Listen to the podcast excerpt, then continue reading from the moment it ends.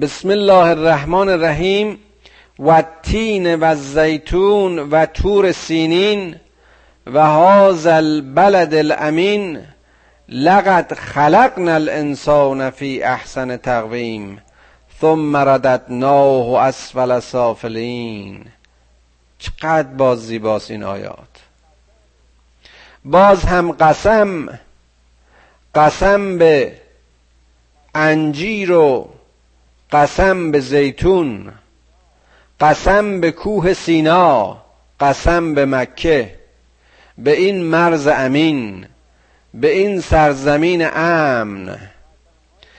این قسم هایی که اینجا گفته شده بیان شده بسیار بسیار قابل تعمق و اندیشه است.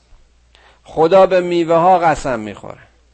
میوه هایی که اگر دقت به حتی ساختمان فیزیکی اونها بکنیم و سرشت و تولید و رویش اونها می‌بینیم که دنیایی با هم فاصله دارن. انجیر یک میوه است پر تخمه. در هر دانش صدها و شاید در بعضی هزارها دانه ریز و هسته نهفته است. محصول انجیر محصولی است لطیف محصول است کم دوام و قابل فساد و می‌بینیم که اگر خوب بهش نرسند حتی مواقعی هم که خوب بهش رسیدن نمونه های انجیر خشک خیلی زود قابل کرمنداختن و ترک پذیری و فساد پذیری است. اما زیتون به عکس میوه تکدانه بسیار سخت و مقاوم و می‌بینیم که پایدار است در مقابل بسیاری از عوامل و حتی اون رو نگهداری می‌کنن برای مدتهای زیاد. چه به صورت تازه چه به صورت ارز کنم که شناور در محلول های نگاه دارنده.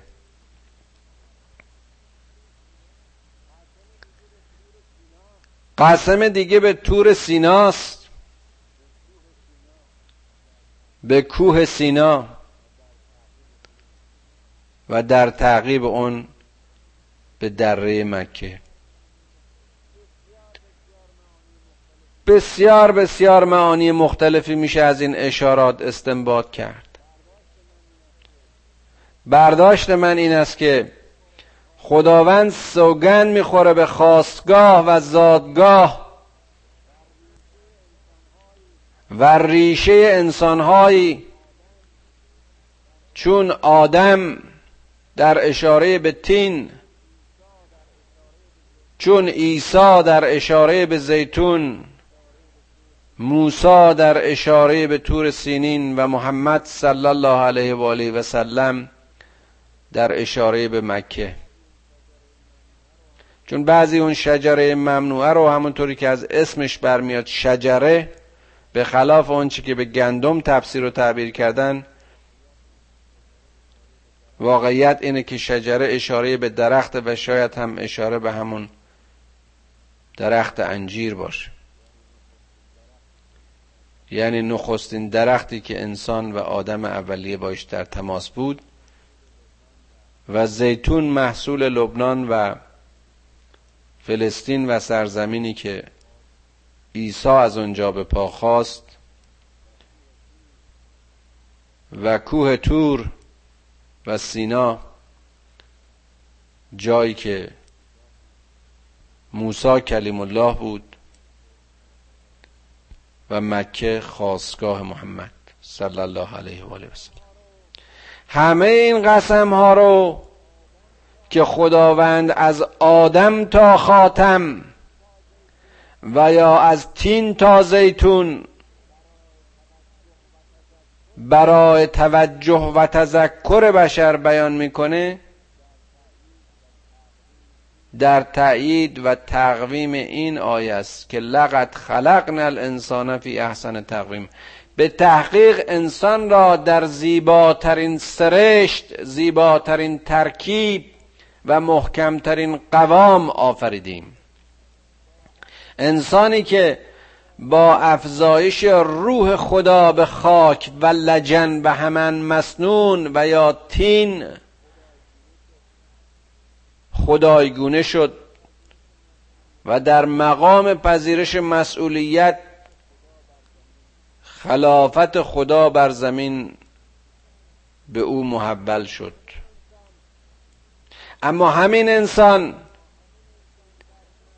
اما همین انسان در مسیر زلالت و دوری از هدایت و فراموشی آن روح خدایگونه رددناه و اسفل السافلین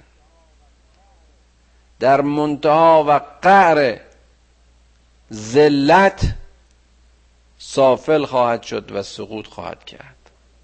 الا الذين آمنوا و عملوا الصالحات مگر اونهایی که ایمان آوردند و عمل صالح کردند. چقدر جالبه. اون قسم ها رو خورده و حالا این شرط و این مرز و این استثناء و این نسخه رو خداوند و رب و آموزگار بشر بیان می‌کنه. مگر اونهایی که ایمان بیارند و عمل صالح کنند که در سایه این ایمان و عمل صالح مرتب در حال تمرین و تقویم اون احسن تقویم خود خواهند بود؟ چنین انسانهایی از گندیدگی و فساد به دور خواهند موند. این بشر مثل یک رویان از اون دانه انجیر و اون محصول انجیر و میوه انجیر پستر نخواهد بود و یا استثناء از روش رویانی اون انجیر و یا زیتون نخواهد بود. همونطوری که اونم اگر بهش نرسن و در شرایط خاصی دست پروردش نکنند به کرم و گندیدگی میکشانه. انسان هم به اسفل و سافلین خواهد رفت. اگر اون روح خدای خودش رو نادیده بگیره. الا الذين آمنوا و عملوا الصالحات فلهم اجر غیر ممنون. پس برای اونها اجری است که بران هیچ اندازه و میزانی متصور نخواهد بود. چه اجری بالاتر از این که انسان در سایه ایمانش در زمره یاران و پیروان رسولی باشه که شرایط و خصوصیات و اختصاصاتش رو در دو سوره قبل گفتیم. که برای همیشه راهنمایی باشه که جز رضای خدا چیزی رو طلب نکنه. و این مال و اموال و چیزها و پشیزهای دنیایی اون رو گیجش نکنه و از انسانیت خودش به دورش نکنه.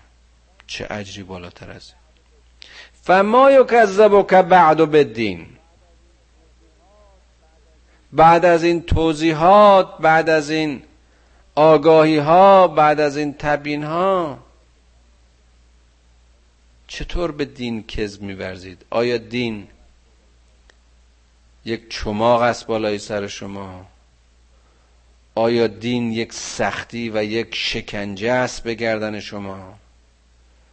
دین برای این است که شما راه خدا رو راه صلاح رو بندگی و تسلیم خدا رو پیشه کنید و از بردگی هر چی غیر خداست آزاد بشید. راه رو از چاه بشناسید. قد تبین رشد من القی که قی رو از رشد مشخص و تمیز بده مشخص کنه. و شما در مسیر قی نباشید رشد کنید. علیس الله به احکم الحاکمین. آیا خداوند احکم الحاکمین نیست؟